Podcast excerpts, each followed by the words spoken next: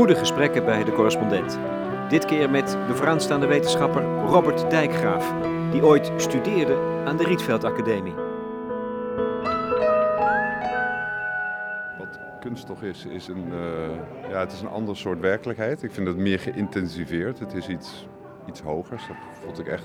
Iets hogers? Ja, vind ik wel. Het is een uh, ander soort bewustzijn, een andere manier om naar de wereld te kijken. En ja, vooral als je gewoon jong bent, ben je er heel erg naar op zoek. Omdat er gewoon toch zoveel dingen om je heen zijn waar je eigenlijk niks mee hebt. Waar je, uh, voor mij waren kunst, maar ook wetenschap was een soort klein lichtje waar je naartoe kon gaan en waar dan een, een andere wereld was. Waar, maar dat was, waar... Zo beleefde jij de tijd toen? Absoluut. Als, als, ja. als jong, ja, wat was je, twintig denk ja, ik? Hè? Ja, begin twintig. Als een ja. duistere, chaotische wereld? Nou, ik denk dat uh, voor veel jongeren, maar zeker voor mij, ja, je, je, je komt ineens in die wereld en je hebt eigenlijk heel weinig houvast. En zelf kan je nog niet zoveel, maar je hebt wel een heel goed gevoel van waar het naartoe moet gaan of wat, wat, wat de moeite waard is. En dan heeft, heeft een, een kunstwerk soms iets zuivers, iets, ja, uh, ja, iets subliems, iets wat je verheft, wat je... Wat je, wat je uh, letterlijk opheft als, als mens. En daar ben je heel erg naar op zoek. Kwam je hier vaak? Ja. Uh, je moest ook misschien. Ja, misschien wel, dat weet ik eigenlijk niet. Maar het was wel Robert Dijkgraaf is vermaard als wiskundige en theoretisch natuurkundige. Jarenlang het boegbeeld van de Nederlandse wetenschap als president van de K N A W. Onvermoeibaar pleitbezorger van de belangen van de wetenschappers en de waarde die ze hebben voor de samenleving.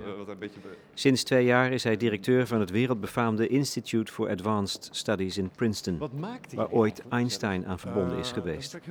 En speelde Einstein ook niet verdienstelijk viool? Robert Dijkgraaf studeerde ooit twee jaar lang aan de Rietveld Academie in Amsterdam. Hij was, kortstondig, zijn passie voor de natuurkunde kwijtgeraakt. Vanwege zijn liefde voor de kunst heb ik met hem afgesproken in het Stedelijk Museum in Amsterdam, waar hij toen kind aan huis was. Het was een tempel, een atmosfeer, een wereld waar hij in wilde zijn. Op goed geluk lopen we het museum in, de majestueuze trap op en hey, het eerste schilderij waar we tegenaan lopen is Rosie Finger to Dawn van Willem de Kooning. De Koning, ja, ik vind dat echt uh, gewoon geweldig, omdat uh, er hangen hier trouwens drie gewoon geweldige werken van hem. Het is natuurlijk ook iemand die een enorme ontwikkeling heeft doorgemaakt en op een gegeven moment uh, eigenlijk puur met kleur schildert. Kleuren zijn voor mij enorm belangrijk. Ja. Ik, wat ik bijzonder vind aan de manier hoe hij schildert is van ja, kleur is, begint vaak, eh, toch schilderen begint vaak met tekenen en dan ga je het bij spreken inkleuren. Ja. En die kleur die zit dan opgesloten in die lijnen. Uh, en op een gegeven moment vallen die lijnen weg. En op een gegeven moment vallen zelfs die figuren weg. En dan is die kleur eigenlijk gewoon vrij. En uh, dat is een soort hele, voor mij een hele fysieke ervaring. En ja, dan, dit was toch echt wel mijn favoriete schilderij. Het is heel grappig dat het de eerste schilderij is waar ik tegenaan loop. Ja. Ik denk waarom het zo'n inspirerend schilderij is. Omdat het ook echt uh, heel erg een soort ja, doorbrekend licht heeft. Het ja. begin van iets. Het is eigenlijk een heel... optimistisch schilderij. Ik kan me uit die tijd ook herinneren, gewoon het, of nog steeds, het gewoon fysieke plezier om, om gewoon een kleur in je handen te hebben. Uh, maar dat, wat, uh, waarom is dat dan zo ook niet alleen maar een fysieke sensatie, maar ook zo belangrijk? Heb je het gevoel dat je, dat je het leven zelf bijna aanraakt? Ja, ik denk het wel. Ik denk dat je, uh, kijk, als mens zitten we natuurlijk enorm gevangen, ook in de werkelijkheid, in ja. onze fysieke omhulsel. Uh, maar we hebben een geest die uh, zijn vleugels kan uitslaan. En uh, dat kan je, uh, kunst doet dat eigenlijk. Die, die, die, die laat dat. Het is eigenlijk een enorme overwinning. Het is een overwinning, het is, uh, ik voel ook van, ja, je, je kan in de natuur staan en je, je kan die natuur ervaren. Maar dat is, dat is, dat is eigenlijk die, die enorme kosmos, de, de aarde. Maar het bijzondere is als wij mensen dat op, op een vlakje van twee bij twee kunnen namaken. Ja. En ons diezelfde ervaring kunnen oproepen. Uh, dus onze, onze geest die is, gestaat, is in staat om geprikkeld te worden. Om die ervaring op te doen. Maar nog veel sterker, we kunnen hem zelf weer oproepen. En misschien nog wel in een intensievere vorm. Want ik denk eerlijk gezegd dat dit schilderij krachtiger is dan die daadwerkelijke dageraad aan... Ja. Waar was het? Ik ga even lezen. Ja, even naar de muur. Ja. Het uh, Louse Point, ja. Dus het is, het is echt Rosie Finger to Dawn at Laos Point, ja, op Long Island. negentien drieënzestig ja. Door de, door de spleten heen van het doek eigenlijk glanst dat, dat roze licht. En ja, dat komt er doorheen, door de kieren van... Uh, dat heeft hij gewoon op ja, gewoon een prachtige manier geschilderd. Ja. Is, is het voor jou ook dus een, een beeld, metafoor misschien wel voor dat wat je als wetenschapper soms, misschien hoe vaak in je leven ervaart, dat doorbrekend inzicht? Ja, ik denk het wel. Ik denk dat... Uh, ja, het is in die zin een hele mooie metafoor. Want je, we heb, zijn natuurlijk heel erg bewust, iedereen zich bewust van uh, de grootsheid van, nou ja, van alles, van de wereld. En, en hoe klein deel wij daar maar van, dat we er maar bij kunnen. Maar het is denk ik belangrijker dat we ook dat licht zien, dat we zien van ja, maar er is een weg.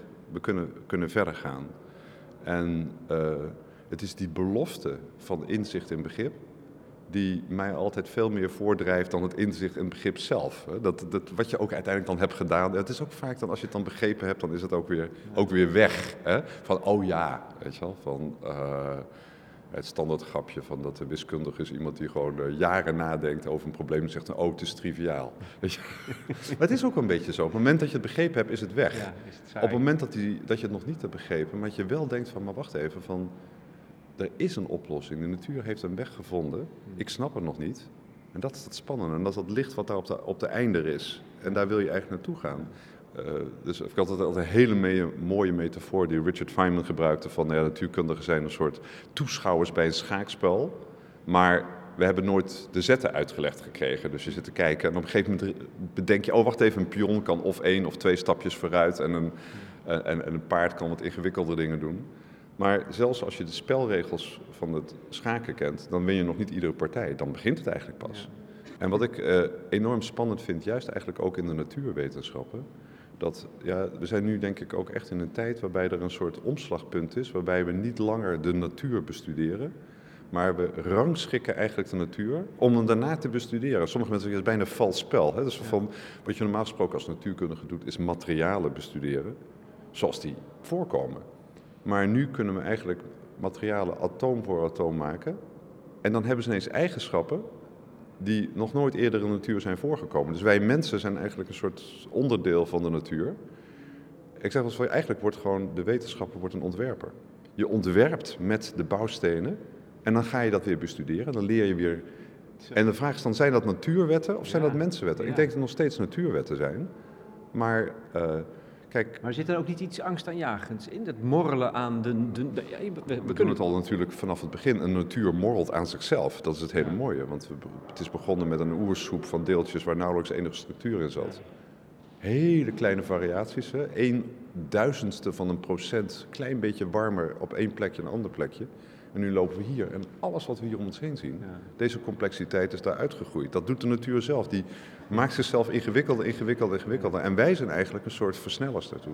Maar jij kent die angst niet. Hè? Die, die wel vaak zo sluipt in je, in je bewustzijn als je nadenkt over tech, bijvoorbeeld technologische ontwikkelingen ja. van de laatste tijd. Het, het, het, nou ja, genetica bijvoorbeeld. Ja. Het, het, het, het, het, en kunnen schaven aan mensen. Ja. Ontwerpen. Van, we kunnen mensen gaan ontwerpen. Ja, ik denk dat dat zonder meer... Uh, uh, Ik herken dat gevoel wel, maar ja, als je dan toch even de lange termijn neemt en zegt van ja, waarom staan wij hier en zwemmen wij niet ergens in een, in een, in een poeltje of lopen we rond in een dierentuin? Ja, omdat wij in staat zijn met ons brein om, om gereedschap te maken. Nou, kleine dingen om te beginnen, een stokje en een, een, een, een hamertje, maar nu uh, hele ingewikkelde apparatuur wat natuurlijk de kwaliteit van ons leven enorm heeft verbeterd. Dus... Als je even de hele grote uh, lijn neemt, dan zie je van, ja, die technologie heeft ons gebracht uh, waar we zijn. Sterker nog, wij, de reden dat wij mensen, zeg maar, zo succesvol zijn, is dankzij die technologie vanaf het allereerste steentijd. Dus uh, het is, uh, natuurlijk, ja, je houdt je adem in van waar gaat het heen? Uh, en je moet er ook bij blijven. Maar ik denk, het is gewoon ons verhaal. Dus omdat, omdat het is bijna zoiets van, ja, dat, dat, is, dat is nu eenmaal waar wij uh, een paar honderdduizend jaar geleden zijn wij rechtsaf gegaan. Want hebben we gezegd, ja, deze bepaalde soort dier op aarde heeft besloten om zich met technologie te gaan onderscheiden. En dat is het verhaal waar wij gewoon in, min of meer in gevangen zitten. En het is, het is denk ik zowel een last als een, als een als een gift, dat wij dat kunnen. En dan kun je maar beter oog houden op het licht aan die horizon, zoals dat ook doorstraalt in dit doek van uh, Willem de Kooning, dan op de ongetwijfeld ook negatieve uh, uh, ontwikkelingen die er ook mee gepaard gaan. Zo, zo moet je in het leven staan. Ieder apparaat kan gebruikt worden uh, ten goede en ten kwade. En de consequenties worden natuurlijk groter en groter en groter. Maar ik voel wel dat het feit dat wij onze wereld willen vormgeven, of we dat nou in de kunst doen, of in de wetenschap, of alle tussenvormen die eigenlijk nu aan het ontstaan zijn, het is toch altijd weer de mens die zich dingen verbeeldt die er nog niet zijn en dan maakt. En ja, ik voel dat is, dat is zoiets oermenselijks, dat is zoiets moois dat wij dat kunnen. Had je dat ook als, als, als jonge kunstenaar in Spee, hè, toen, in, in opleiding aan het, aan het Rietveld? Had je dat ook? Ken die, had je die, die opwinding al? Ja, ik denk dat het een van de, eigenlijk het meest spannende is wat je als mens kan doen, is iets toevoegen aan de wereld wat er nog niet was. Iets wat jij alleen kan zien. Het mooie van kunst is natuurlijk dat het, uh, de echte grote kunst is in staat om een beeld wat alleen in de kunstenaar zelf zit, ja, wat hij of zij als enige oppakt en nooit iemand anders zal doen. Of het nou een frase is in het hoofd van Mozart of uh, dit beeld van Willem de Kooning. En het dan uiteindelijk te maken en met ons te delen. En ik denk van, ja, als mens op aarde is het mooiste wat je kan doen, is iets van je individualiteit gestalte geven en delen met anderen. En als het dan nog blijft, zoals grote kunst in een, in, in een museum, ja, dan is het eigenlijk nog mooier. Maar alleen al het gevoel dat je dat kan, dat je als het maar een heel klein steentje aan dat grote Lego-bouwwerk hebt toegevoegd, dat is jouw steentje. Ja, dat is denk ik uh, iets wat, uh, wat een heel diep menselijk, ja, drang en, en ook, ook groot plezier is.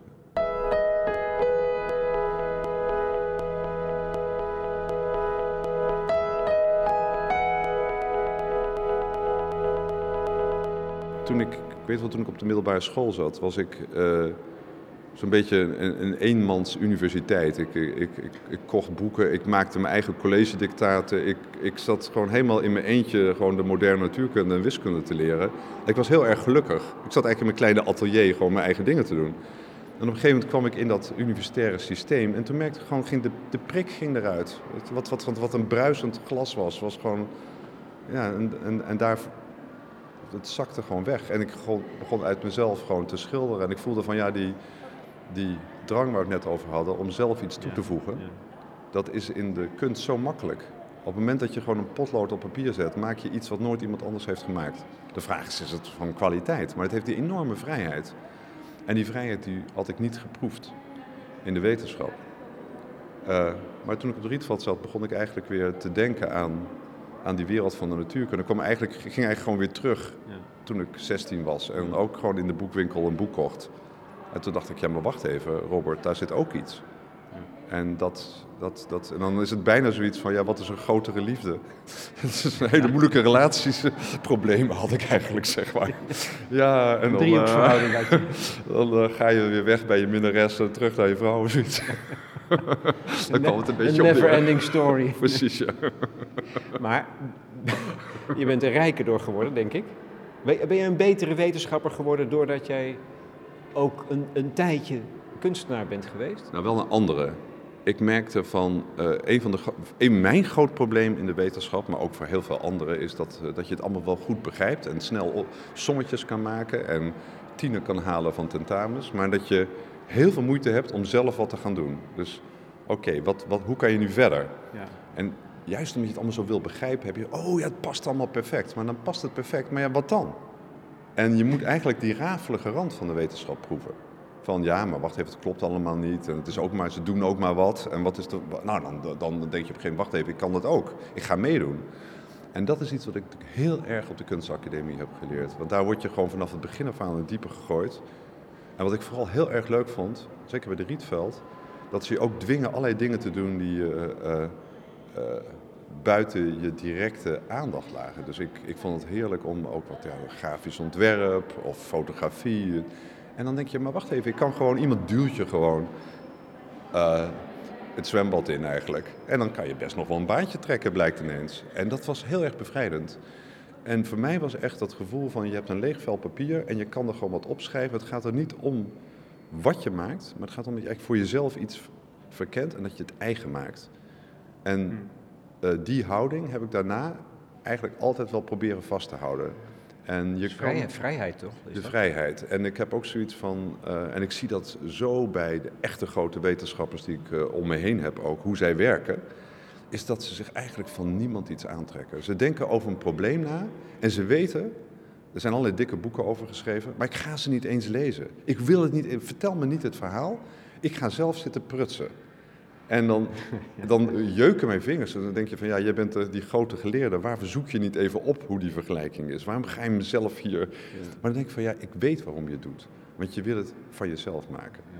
En dan, ook al heb je dan een klein vlotje in elkaar getimmerd... en staat er een van de glanzende oceaanstomer uh, op de boekenplank...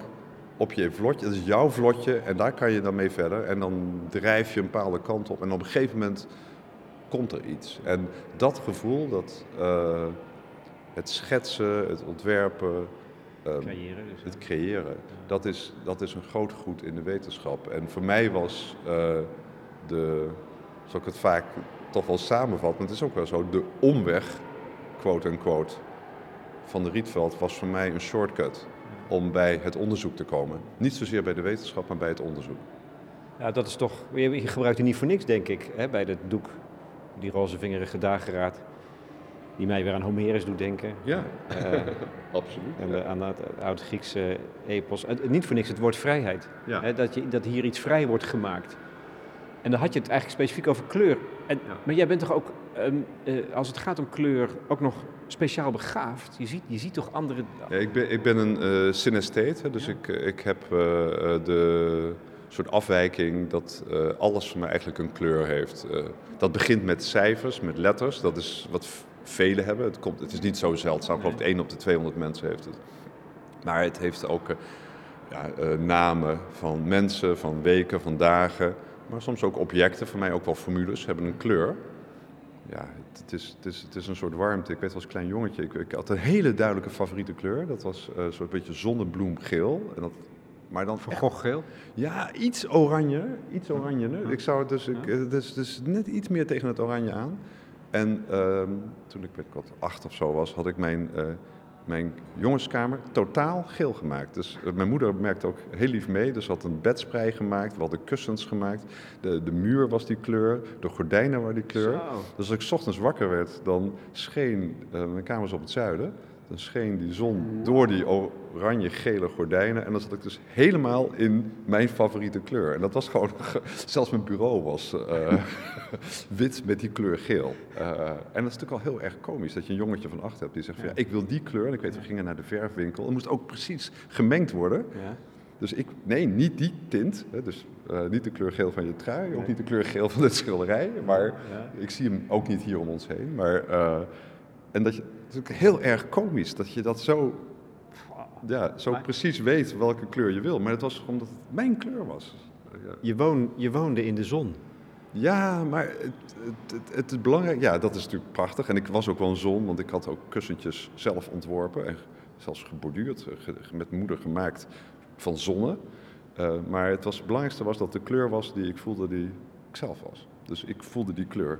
Dus, uh, ja. dus nou, dat is heel vind, komisch. Wat ik ook bijzonder vind, is dat je ouders dat dus, of je moeder, dat ja. toeliet meeweten. Want je ja. kan voorstellen, die jongen, die jongen is niet helemaal goed bij zijn hoofd. Zeg. Nee. Daar moeten we mee naar de psychiater. Nee, dat was echt ontzettend lief. Dus ik was ook wel een heel eigengereid kind. Uh, maar die, uh, daar werd eigenlijk altijd heel uh, normaal over gedaan. Ja. ja, mooi. Wel heel mooi trouwens. Ik zie daar iets heel blauws, over kleur gesproken. Ja, dat is denk ik Yves Klein. Ja, van de monochrone, ja. Nou, het is, merk ik, buitengewoon aangenaam om met Robert Dijkgraaf als gids door het museum te dwalen. Maar er is nog een ander onderwerp dat ik aan de orde wil stellen. Niet zozeer de pure wetenschap zelf, als wel de universiteit als bedrijf. In augustus hield Dijkgraaf de Paradiso-lezing en toen was hij opvallend goed gemutst over de toekomst van de wetenschap. Is dat vertrouwen eigenlijk wel terecht? Wat ik zelf een prachtig verhaal vind, als je gewoon ook weer door de eeuwen heen kijkt, is dat die... Die wetenschap die begint met het onderzoekende wat ieder mens, ieder kind heeft. Maar ook al had die, die mensen in die steenstijd zat ook al te onderzoeken. Maar dat duurde echt heel erg lang voordat we dat toch inderdaad zijn gaan organiseren. Dat we dat eigenlijk een naam hebben gegeven, dat we dat uh, uh, hebben opgeschreven, dat we dat hebben overgedragen. Dus langzamerhand is dat bouwwerk van die wetenschap gekomen. We moeten ons realiseren dat we, de wetenschap is nog nooit zo groot, is nog nooit zo ingewikkeld en nog nooit zoveel mensen hebben eraan uh, aan gewerkt als nu. Ja. En de vraag is, wat is het bouwwerk wat aan het bouwen zijn? En uh, vangt het nog de essentie van wat wetenschap ja. is? En, en beantwoord die vraag dan eens? Uh, nou, ik ben soms bang dat de stellages die we om het bouwwerk heen bouwen uh, bijna het zicht aan het gebouw zelf uh, gaan ontnemen. Um, er is iets... Uh, Iets kwetsbaars, iets wat ik toch wel zuivers noem in de wetenschap, wat, uh, wat makkelijk op een gegeven moment uh, ja, uit beeld verdwijnt, omdat we er bijna een soort bureaucratische, ambtelijke manier mee omgaan. En dat is een enorme worsteling. Ik denk dat we zijn er nog nooit eerder geweest, we zijn nog nooit eerder op dat punt aangekomen.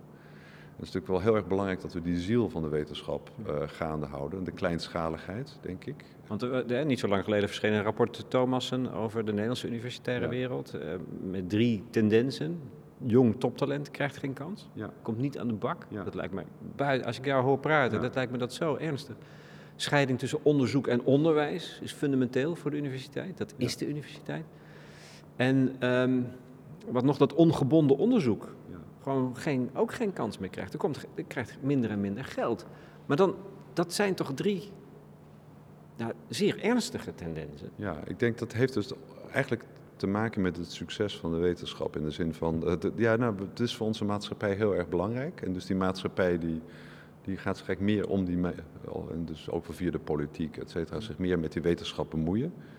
En uh, ja, daarmee uh, verdwijnt die vrije geest. Of die staat onder druk. Dat is, dat is gewoon zo. Ik, mijn eigen onderzoeksinstituut is een soort heel radicaal en is totaal vrij. En wij, ja. wij, wij zwemmen dan tegen die stroom in. Hoe en, komt dat trouwens in Princeton? Nou ja, omdat, onder andere omdat het vanaf het begin af aan zo neergezet is. Maar de belangrijkste reden is omdat wij voor een groot gedeelte financieel onafhankelijk zijn. En je ziet dus van dat uh, in de Verenigde Staten, met alles wat er mis is in dat land, is er een heel erg een cultuur van de onafhankelijkheid van instituten, van Uh, of het nu een museum is, of een concertzaal, of een universiteit, of een onderzoeksinstituut als het mijne. Het gaat om de autonomie, het gaat om de, de onafhankelijkheid. Uh, het vechten eigenlijk en al, alle bemoeienis van buitenaf, die, daar word je, uh, wordt allergisch op gereageerd. En, uh, en dat past heel goed bij kunst en wetenschap. Aan de andere kant is het ook een publiek goed. Dus ik vind ook... Ik vind ook dat wetenschap publiek gesteund moet worden. Maar je moet dus een balans zien te vinden tussen die twee. En ik denk van dat we de laatste tijd heel erg aan het doorschieten zijn. Um, Wat kunnen we doen? Want het is ook een soort tendens in de samenleving. Nou, het is op een gegeven moment ook, denk ik, uitleggen dat uh, die enorme waarde die de wetenschap heeft, dat die eigenlijk alleen maar echt in zijn kracht kan komen als die kan, uh, uh, als die kan ademen. En de dingen kan doen waar wetenschappers net goed in zijn. Wat is verder kijken dan ieder ander. Ja. Dus wetenschap die doet dingen die over vijftig of honderd jaar, of soms over een paar honderd jaar, uh, ineens enorm nuttig blijken te zijn. Um, ik vind het nog steeds een wonder dat we dat kunnen. Het is iets heel dieps menselijks, dat we die, die soort nieuwsgierigheid, dat kinderlijke, waar je maar wat zit te prutsen en zo, vijftig jaar later ineens het meest praktisch is wat we kunnen bedenken. En... Uh, En we zijn aangekomen in de wereld van nu, van tweeduizend zestien, omdat mensen dat eeuwenlang hebben gedaan. Uh, elektriciteit is gewoon ontstaan als een grappig iets wat mensen een beetje kijken, oh leuk, een vonkje hier en een lampje daar. En nu zit onze hele wereld drijft erop. Uh, hetzelfde geldt met uh, um, de, de nanotechnologie nu of de, de biotechnologie. Het allemaal begonnen met mensen die echt geïnteresseerd waren. Goh, wat is nou de kern van het leven? Helemaal niet zitten denken aan medicijnen, et cetera. Jij was president van de K N A W. Ja. Je hebt, jij bent namelijk meesterlijk, vind ik, in het uitleggen van het belang van wetenschap en kunst. Die twee waarden die voor mij een humanistische samenleving uitmaken ja. voor een belangrijk deel, naast nog andere dingen. Jij kan dat als geen ander. Heb je nou, enig, heb je nou het gevoel dat je in die jaren als president, met name tegenover de politiek, ja. daar met jouw betoog invloed op hebt kunnen uitoefenen? Of was het louter frustrerend? Nou, ik denk dat als er, uh, dat is natuurlijk een Nederlandse sport en als dat ooit een keer bij de Olympische Spelen komt, dan krijgen we een gouden medaille. Dat is namelijk watertrappelen. Kampioen watertrappelen zijn we, dus ik, ik blijf het hoofd boven water gehouden. Um, maar hoe, hoe, als je eerlijk bent, oh nee, hoe frustrerend was het dan? Nee, ik moet echt zeggen, ik, ik vind het juist een positief. Ik heb het al zelf enorm bevoorrecht gevoeld dat ik uh, uh, met alles wat ik heb mogen doen, uh, voor mijn gevoel, in ieder geval ik heb ervaren dat heel veel mensen openstaan voor de boodschap van de wetenschap. Ik uh, ben minder positief over het rechtstreeks beïnvloeden van politici, want die hebben heel veel aan hun hoofd en zitten eigenlijk ook niet zo te wachten op die boodschap. Maar ik wil altijd zeggen, van, ja, ik probeer het een beetje eerder via de band te spelen. Ik denk eerlijk gezegd als de samenleving, als mensen... Uh, in het geweer zouden komen. Nou ja, in ieder geval als, als dat, dat, dat belang gaan onderkennen. En dat zie ik gewoon. Ik zie om me heen. Uh, er is meer aandacht voor de wetenschap. Ik, uh, of het nou op, uh, op, natuurlijk op televisie, maar ook gewoon in de media. Ik voel van, er is bijna een soort renaissance. En ik voel hetzelfde voor kunst. Er is een soort tegenbeweging op gang aan het komen. Uh, tegen het kortademige. Je, ik proef dat gewoon. Het hangt gewoon in de lucht. Ik voel dat die meer in de samenleving zit dan in de politiek. Want de politiek is eigenlijk misschien wel de laatste club die zich daar, uh, uh, uh, nou, die dat gaat voelen. Want die zijn zo met het moment bezig, van minuut tot minuut, dat, dat, dat ze waarschijnlijk de grote, grote groepen van de samenleving al langs naar links af zijn gegaan, terwijl zij nog naar rechts aan het gaan zijn. Dus ik voel, daar hebben we gewoon vooruitgang geboekt. En ik denk dat bijvoorbeeld universiteiten zijn een plek, plek waar nou precies die spanning uh, plaatsvindt. Want het, tegelijkertijd moet het een beschermende omgeving zijn, maar het is ook het koppelstuk naar de samenleving toe.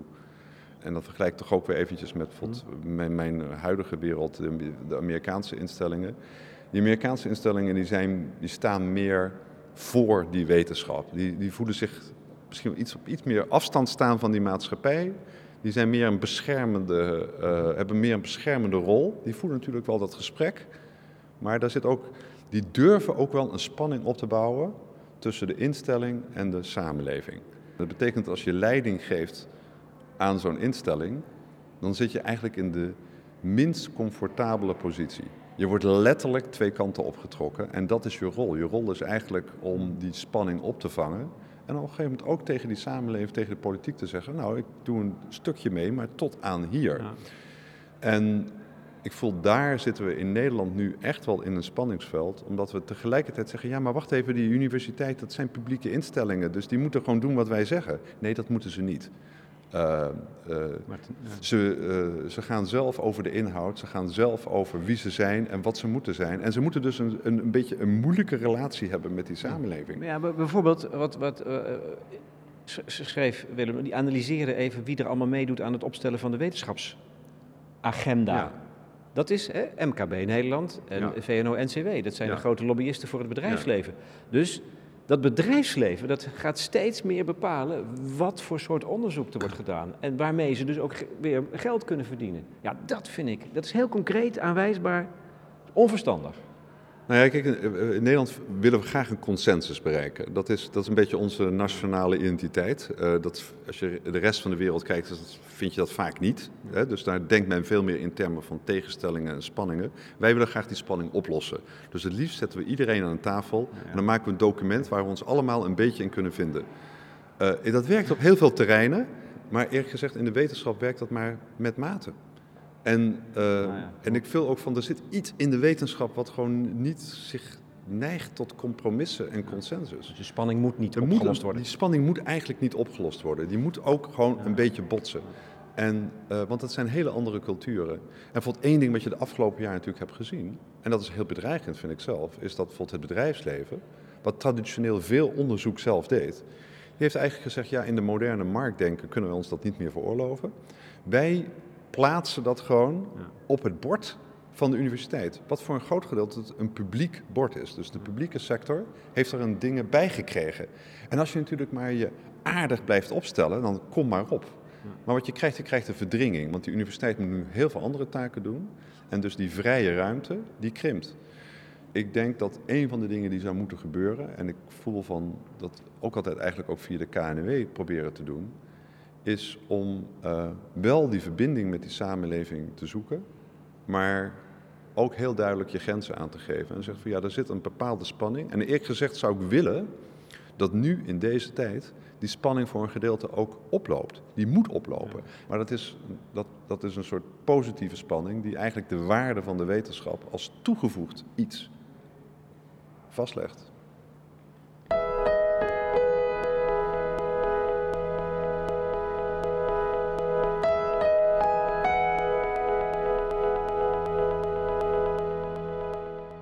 Vraag je dan ook, vraag je dan ook wel eens af, of ben jij iemand die zich ook wel eens afvraagt, wat is de zin hè, van dit alles? En van dat, dat wonder waar we deel van uitmaken en mijn zoektocht daarbinnen.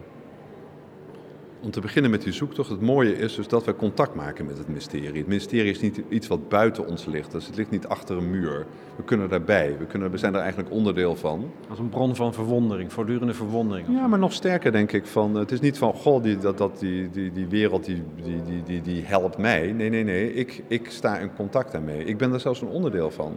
Uh, uh, misschien is het wel zo, dat vind ik altijd een heel krachtig beeld, dat dat grote anonieme universum via ons zichzelf leert kennen.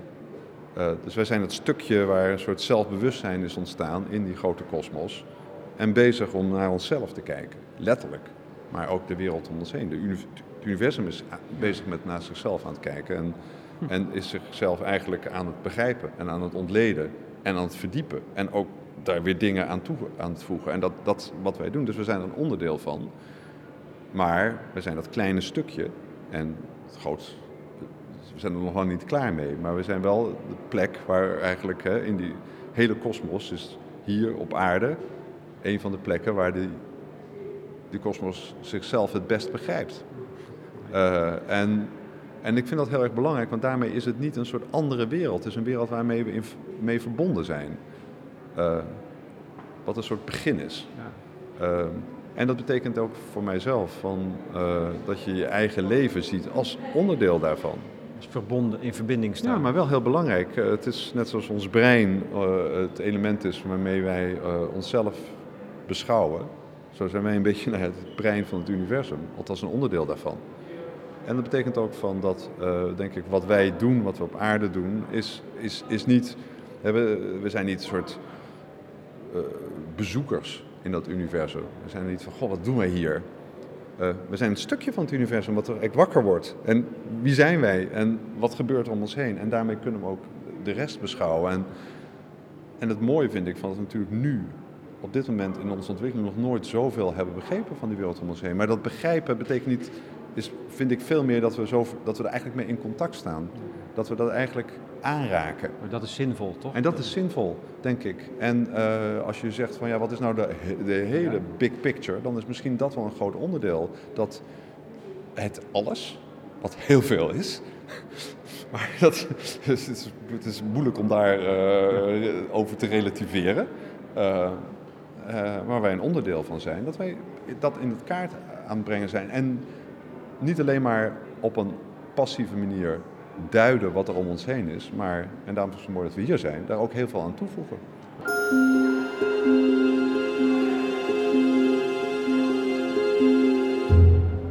Robert Dijkgraaf in gesprek met Lex Bolmeijer over kunst en wetenschap en het grote mysterie voor De Correspondent.